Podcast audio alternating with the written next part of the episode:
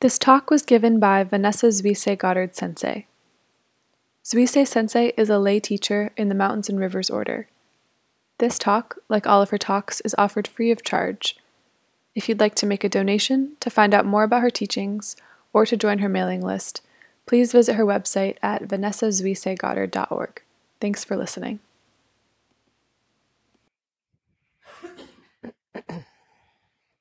Well, good morning, everyone, and welcome, especially to those of you who are joining us for the first time.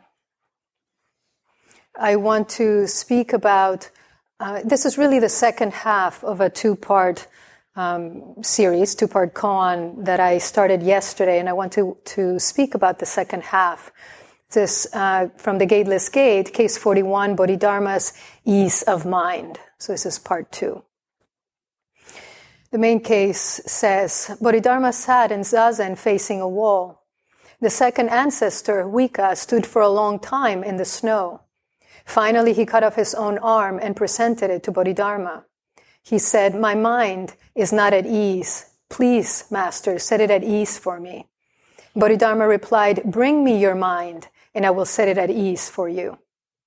Huika said, "I've searched for it everywhere, but I cannot find it." And Bodhidharma said, "There, I've set it at ease for you." Woman's commentary. The broken-toothed old foreigner proudly traveled ten thousand miles over the ocean. This was as if he were racing waves where there was no wind. Ultimately, he got only one disciple, but even he was maimed. Alas, he was a fool indeed. Woman's poem. Coming from the West and directly pointing, this great affair was caused by the transmission. The troublemaker who created a stir in Zen circles is, after all, you. So yesterday I really spoke about the first half of this encounter, that expression of Huika's great faith, great doubt, great determination. And I also try to qualify and contextualize that, that gory image of him cutting off his arm as he's standing in the snow with snow up to his knees asking for the teachings. And this is a very well-known story in Zen. And of course, it's not to be taken factually, but it is, um, to me, a, a powerful allegorical statement of uh, Huika's deep unease. And we don't know what happened before. I, I didn't actually delve into, there's actually very little known about him. So in his biography, what what led him to that point, to him seeking Bodhidharma out to ask for the teachings. And as I said yesterday, at first Bodhidharma just ignores him and actually kind of puts him down and says, you know, who are you? Who are you to think that you can awaken? You of little understanding. And it is said that at that point is when, when Huika, to, to show his determination, cuts off his arm and says, "Please, my mind is not at ease. Please set it at ease for me." And it's an unusual way to phrase it, if you if you think about it. I don't know what the what the original was in Chinese, but that he's asking, "Please set my mind at ease for me." Or is he really just saying, "Please help me"? Because there's a difference there.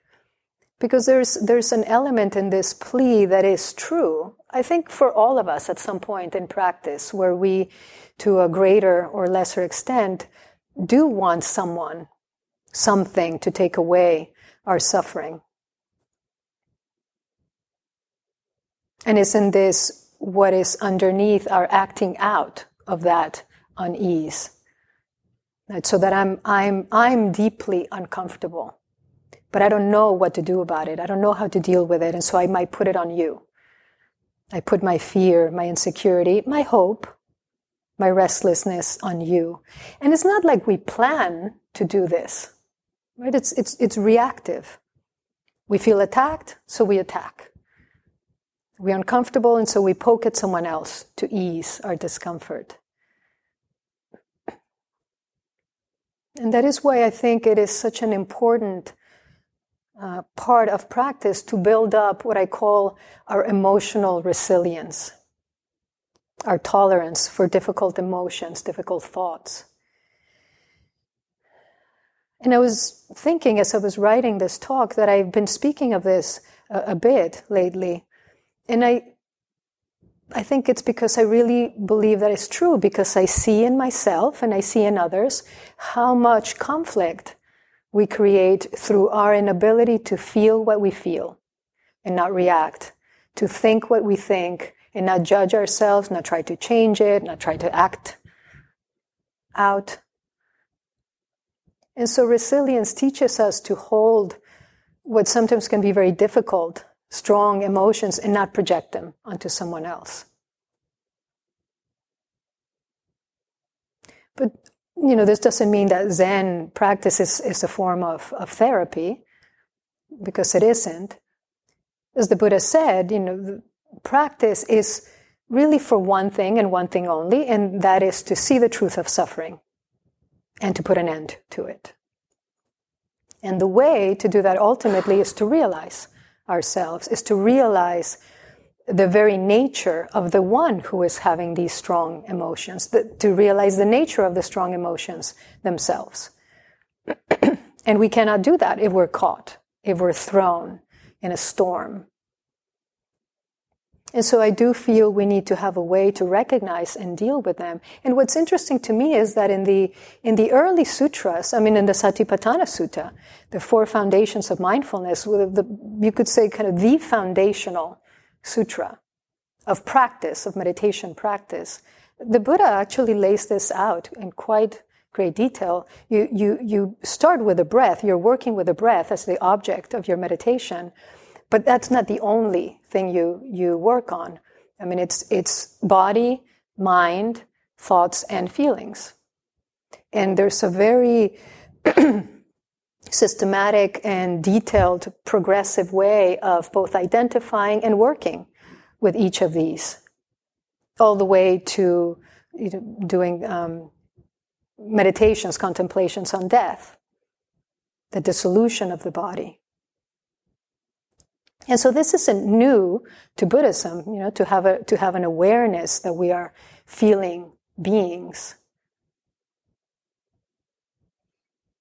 And and uh, Vajrayana Buddhism, I was saying, I touched on it just yesterday. I want to go a little bit in a little more detail into it today. It just says it directly. Vajrayana Buddhism um, teachers basically say all of our conflict, all of our suffering comes from our inability to deal with our emotions.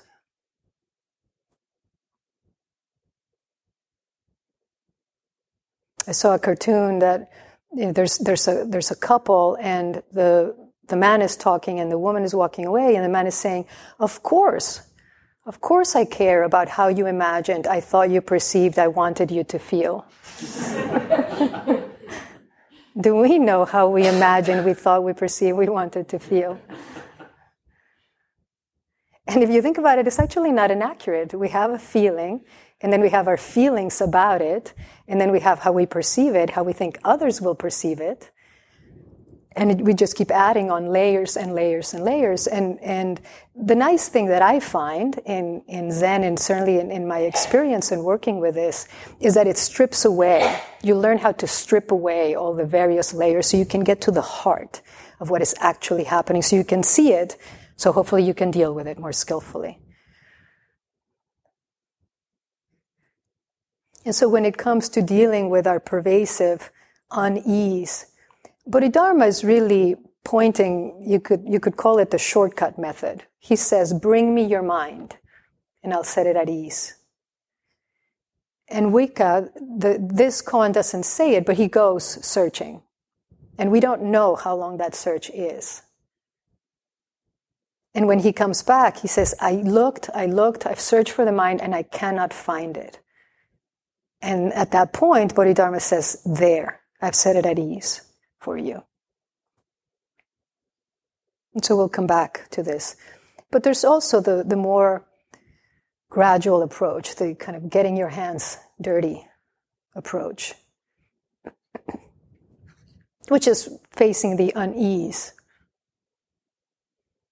And so yesterday I said that the Buddhist teachings recognize five overarching disturbing emotions, attachment, pride, envy, anger, and ignorance, and that anything else that we experience is really subsumed into these five larger categories.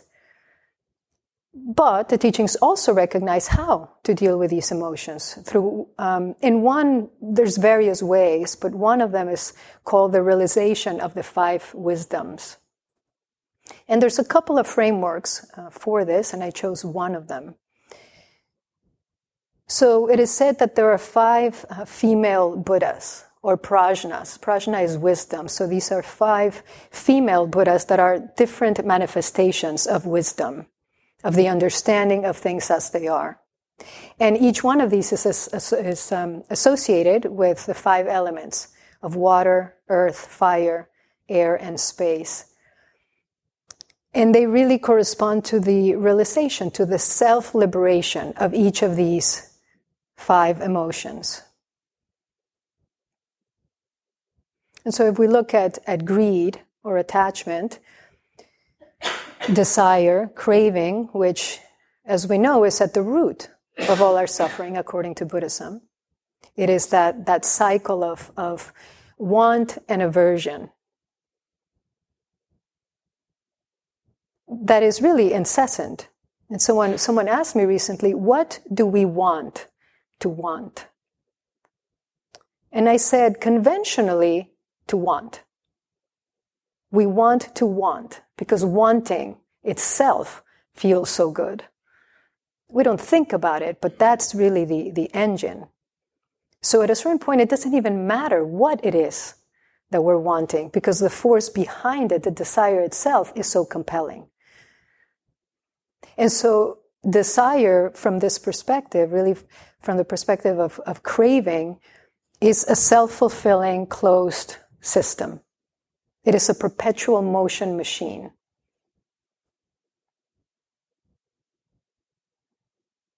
But the thing about the pleasure of craving is that the more we want, the more inured we become to the object of our want, right? Which means we need more and more contact to feel that same kind of high. And there's a, a quote I read by Rebecca Solnit that's been imprinted uh, in my mind. She was speaking of um, people who are uh, addicted to crystal meth. And uh, my brother was. He died because of it. And she said, you know, because of the pleasure that it that it brings, you need more and more of the drug to feel just at a baseline.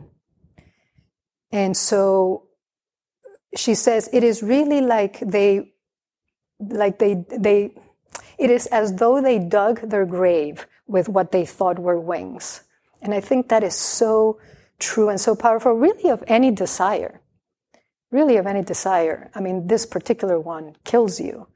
But if you think about it, you, how we perceive in the midst of it is that we have wings. You feel invulnerable, you feel immortal. But really what is happening is you're you're at each uh, level, at each stage, you're you're you're numbing yourself to it more and more. And so you need more and more. That is why that cycle of craving never ends.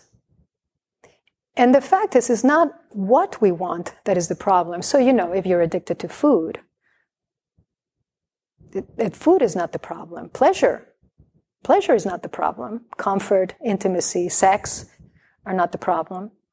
It's that cycle. It's that cycle of want and release, of craving and pleasure. Because it never fulfills itself, it fuels our suffering. And so in his last teaching, at least according to the Mahayana school, the Buddha said, have few desires and learn how to be satisfied. So you can't just get rid of the desire by like ripping it out of yourself by saying, I'm not going to desire. I really feel personally that the moment you stop desiring, you, you're dead.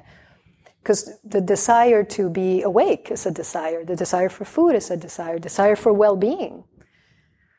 So, so I've always really liked this teaching because it's saying, yes, but know which desires are the ones that will, one, that you can satisfy, actually, and which are the ones that will really, that will affirm your life, your well-being, and which ones won't, and how many? How many do you need?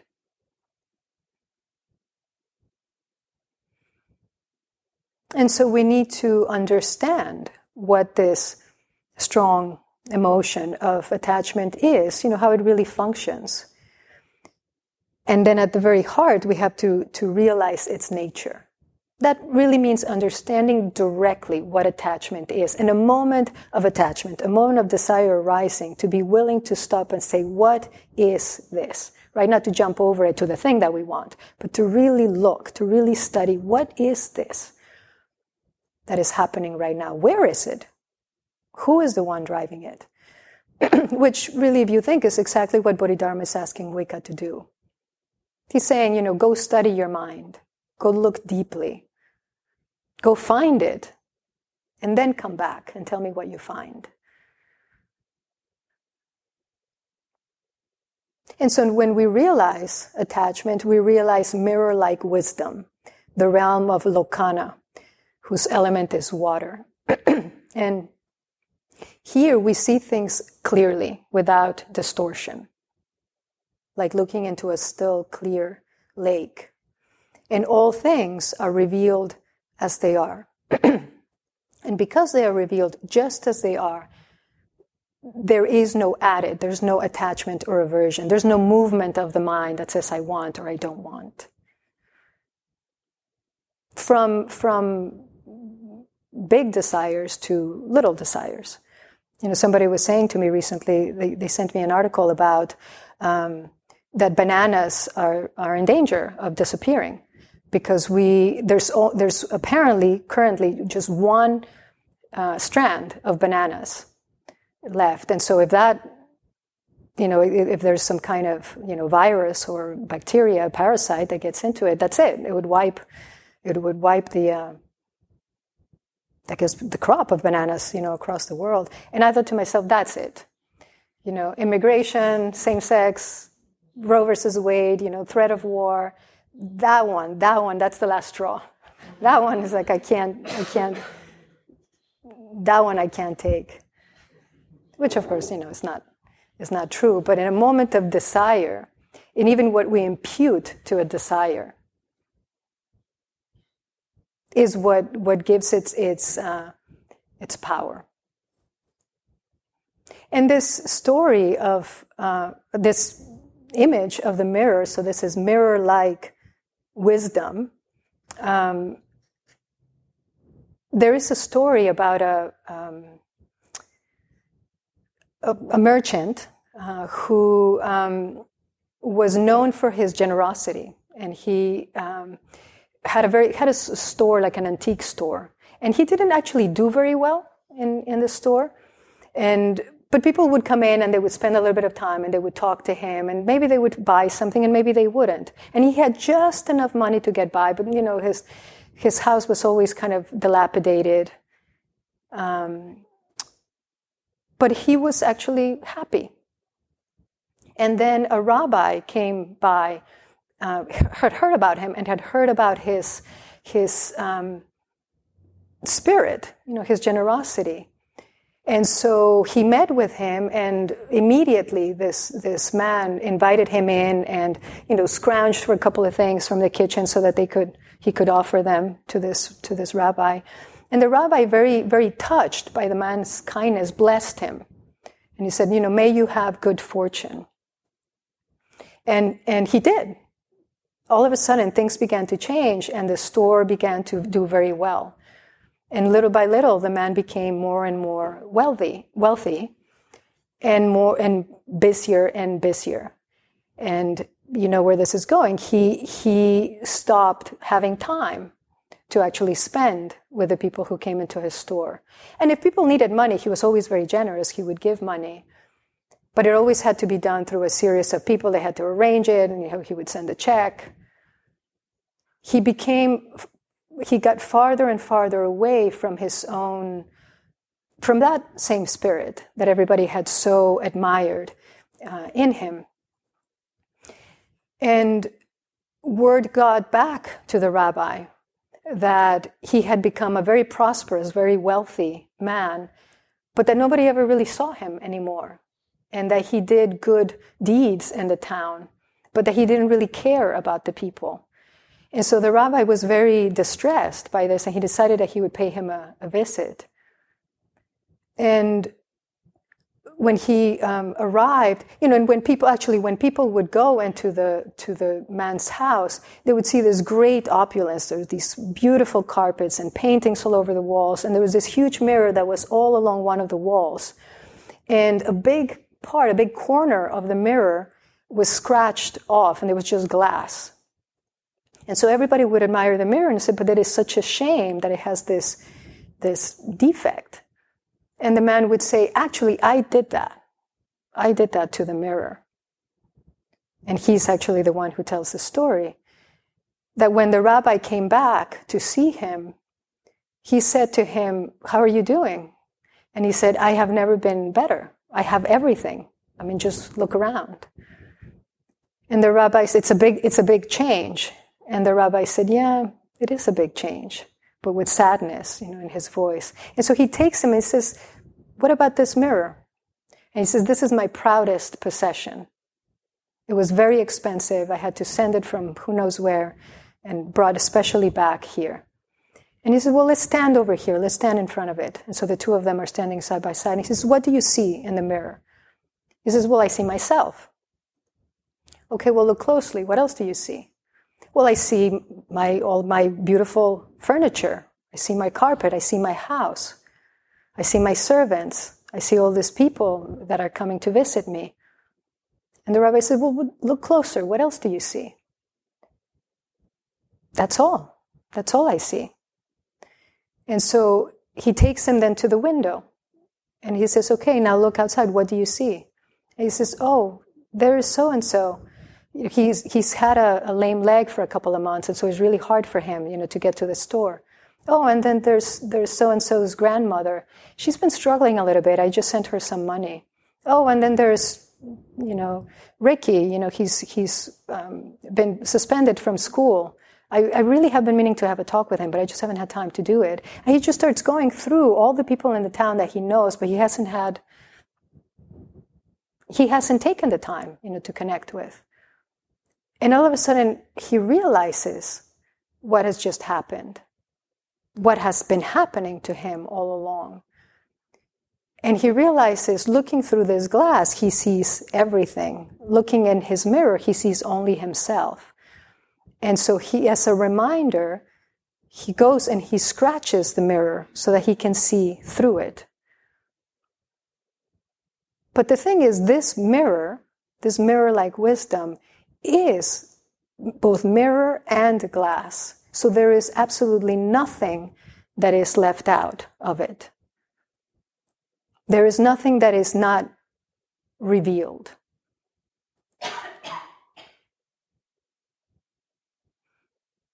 Then pride. Pride is really the belief that that we are better than. Right? Feeling ourselves to be separate, we compare ourselves incessantly with others. And, it, and it's and it's although we don't feel it in a moment of pride, underneath it there's a ground of fear. Whether you're you're you know if you think of insecurity as the opposite of pride, really when you look closely, both both are resting on a bed of fear. And it's a, I think a particularly compelling or prevalent emotion in our culture.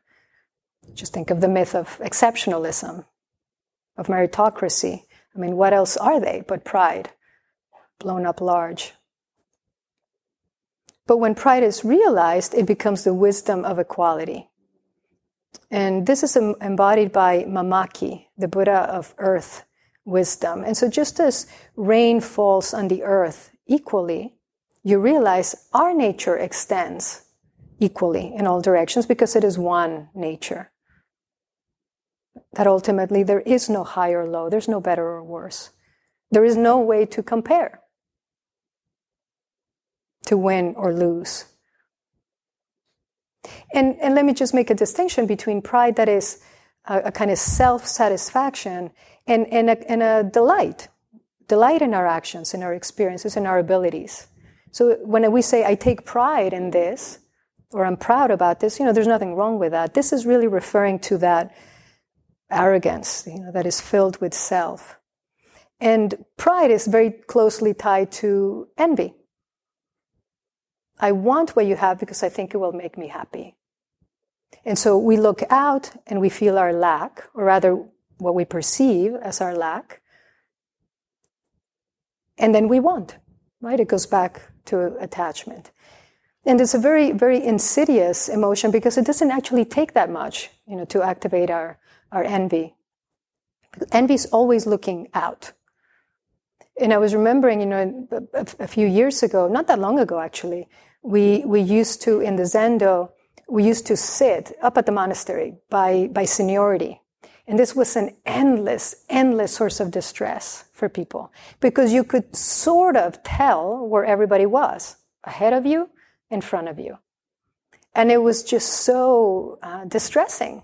For most, some people didn't care, but a lot of people did.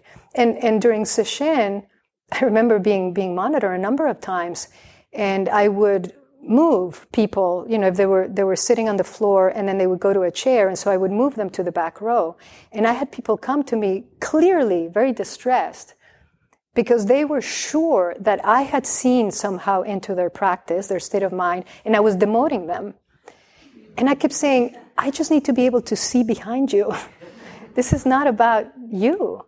And and um but the distress was so palpable. And I realized, of course, we take this so personally. Why wouldn't we? Why wouldn't we? And so envy is always, as I said, it's always looking out and it's always positioning. It's the way we position ourselves in relationship to everyone else. And because there will always be somebody who's got it more together than us, there will always be somebody who does something better than us. It also has no end. And interesting here, the Buddha here is the Buddha of fire, which I think is appropriate. And her name is Pandara Vasini. And she is the manifestation of discriminating wisdom, right? So, so, so we've gone from equality to discriminating wisdom. So she understands that although fundamentally all things or be, all beings are equal, clearly we're also different. We have different identities, different histories, relationships. And therefore we experience reality differently.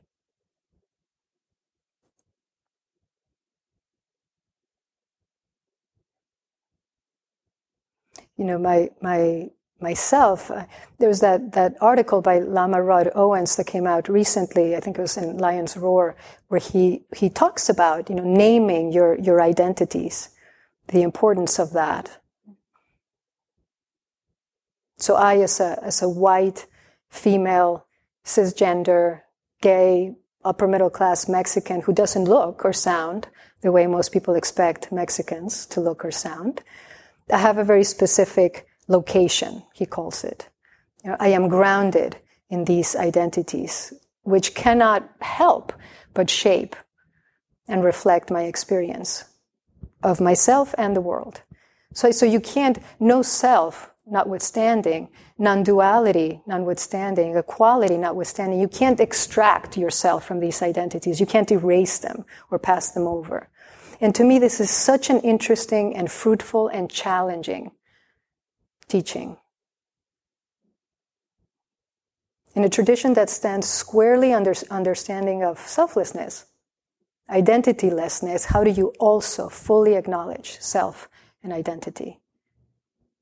How do you intersect between a clear understanding of the illusion of a separate, independent self, which is what liberation is, and also a full honoring of yourself?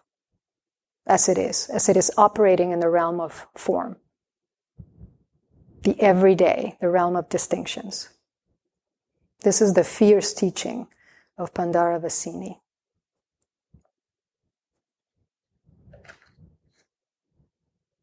Then we have anger, the manifestation of no, of aversion.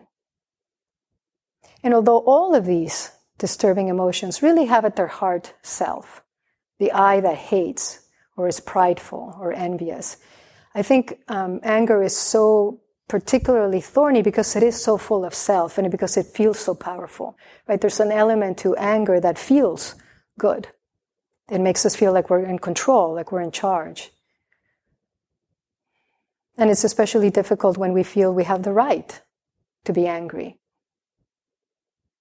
I mean, just look at the world. How can we not be angry? And people ask, rightly so, is there no place for anger in Buddhism? What about in the face of injustice? Isn't anger a very powerful driving force for change? And I think it is. It can be. But I also think that anger corrodes, not just those around you, but the one who is angry. And so Buddhism isn't negating that anger arises. It's saying when it does, what will you do with it? How will you respond? How do you understand it to begin with? Shantideva speaks of anger quite a bit when he's speaking about the paramitas, the perfections of wisdom.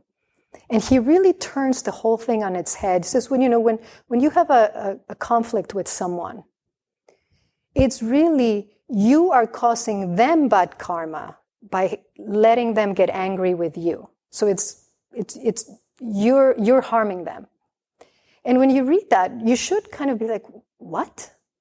It's meant to stop you. It's meant to turn you on your head. What do you mean it's my fault? Not my fault, because he doesn't use the word fault. But it, it, he's kind of putting the responsibility on me, that someone else is getting angry at me, and now they're going to have bad karma because of me. It's very interesting. What this does, it just it just upends your whole view. That's exactly what it's meant to do, of yourself. It, it, it stands you on your head so you can really stop and think, wait a second, where is the anger right now? Who is it benefiting? Who is it harming? And a student sent me an article um, by a by a Tibetan teacher. And you hear these stories, so his story is not unique, but he was in a, a in a prison camp in China for three months, and he was severely tortured. And he was released to Bellevue Hospital. Um, and the person who was doing his intake um, interview was very distressed because she felt his affect didn't match his experience. Because he was joyful, he was laughing, and he said he refused to get angry at his tormentors. And he explains that the reason he was laughing is because he, because, and this was, of course, his training. He had been a monk from a very early age. He would think to himself, how is it possible that someone who doesn't know me, someone who's never, whom I've never harmed, wants to harm me?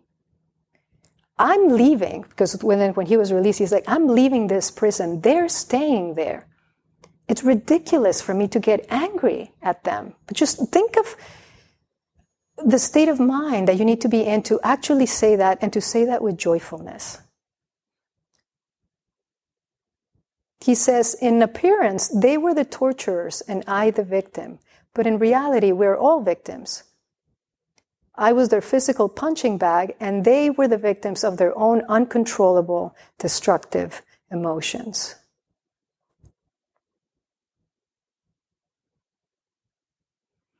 So, so Vajrayana Buddhism really speaks of transforming these, transmuting these. And you start really by, I think, you know, by really being willing to be put on, to be placed on your head.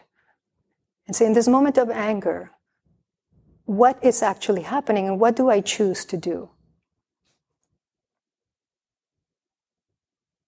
And so when anger is seen through, when its nature is realized, it becomes all-accomplishing wisdom, embodied by Tara. And this is really the cultivation of aspiration, bodhicitta, the desire to realize oneself for the benefit of all beings, compassion. And her element is air, a bearable lightness of being. To me, it is the impetus to come to that work of transformation out of a feeling of love and care, not anger and disillusionment.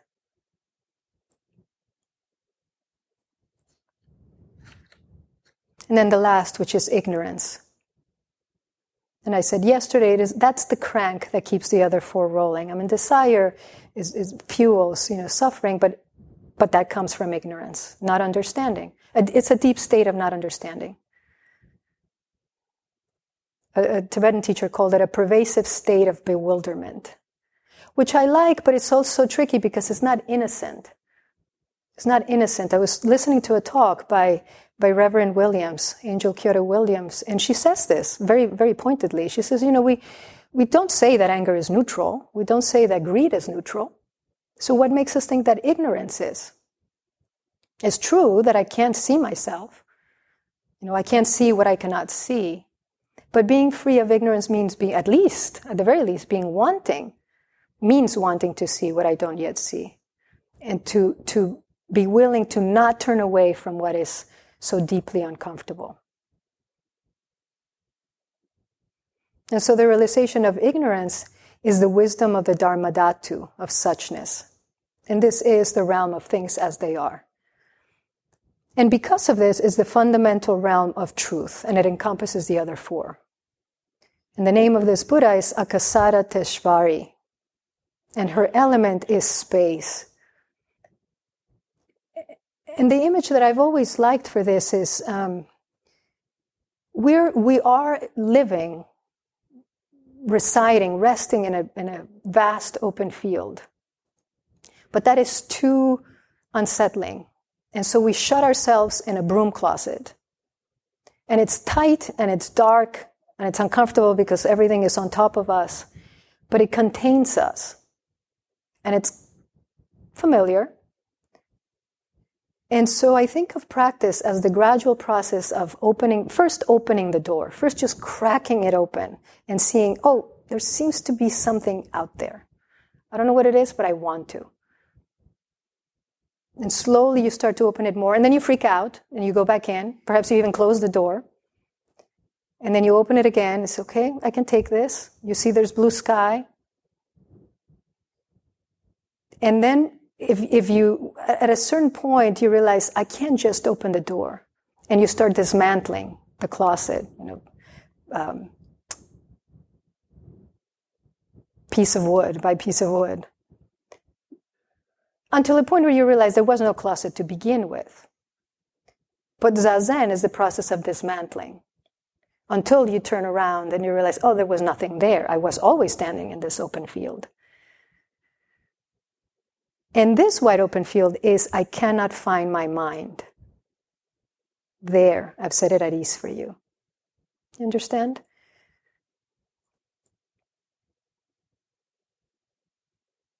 Where is the mind that is not at ease? Shibayama asks, who is the one that's seeking it? Is it square or round? Is it white or red? Does it exist or not exist? Practice really requires that we not take our ideas and beliefs for granted. That we not assume we know what we haven't carefully, carefully studied and deeply pondered. This is what, what Huika does. Probably for years, most likely. Years of intensive practice, intensive searching. And he comes back and says, I can't find it. And Bodhidharma says, there, I've set it at ease for you.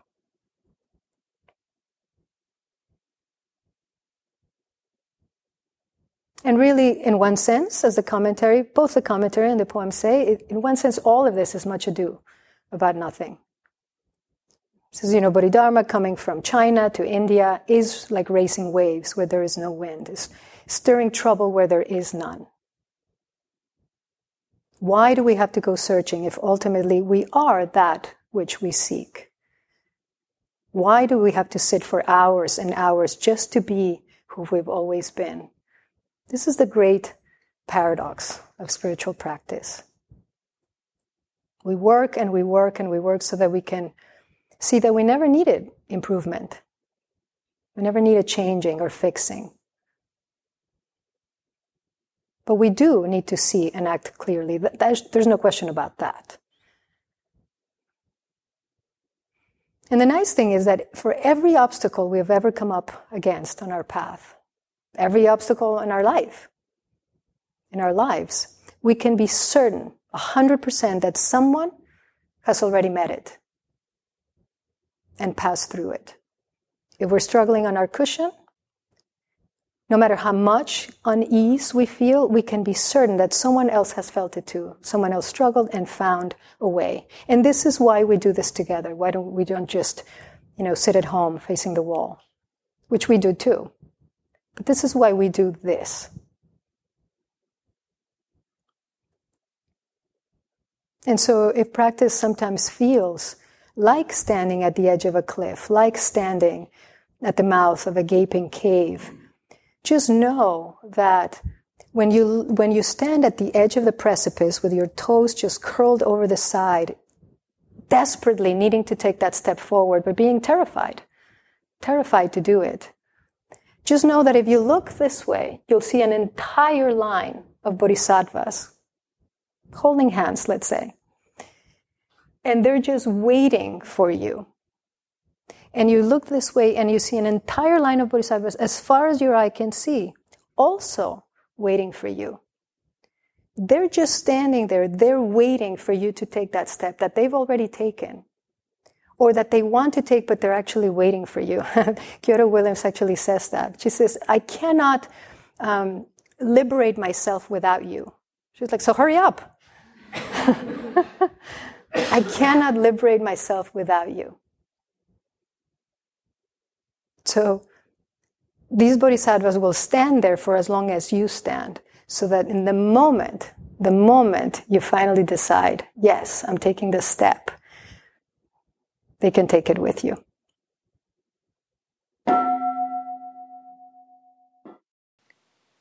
For more talks, to get information about Zuisei Sensei's upcoming teachings, or to join her email list, please visit vanessa zuisei goddard dot org.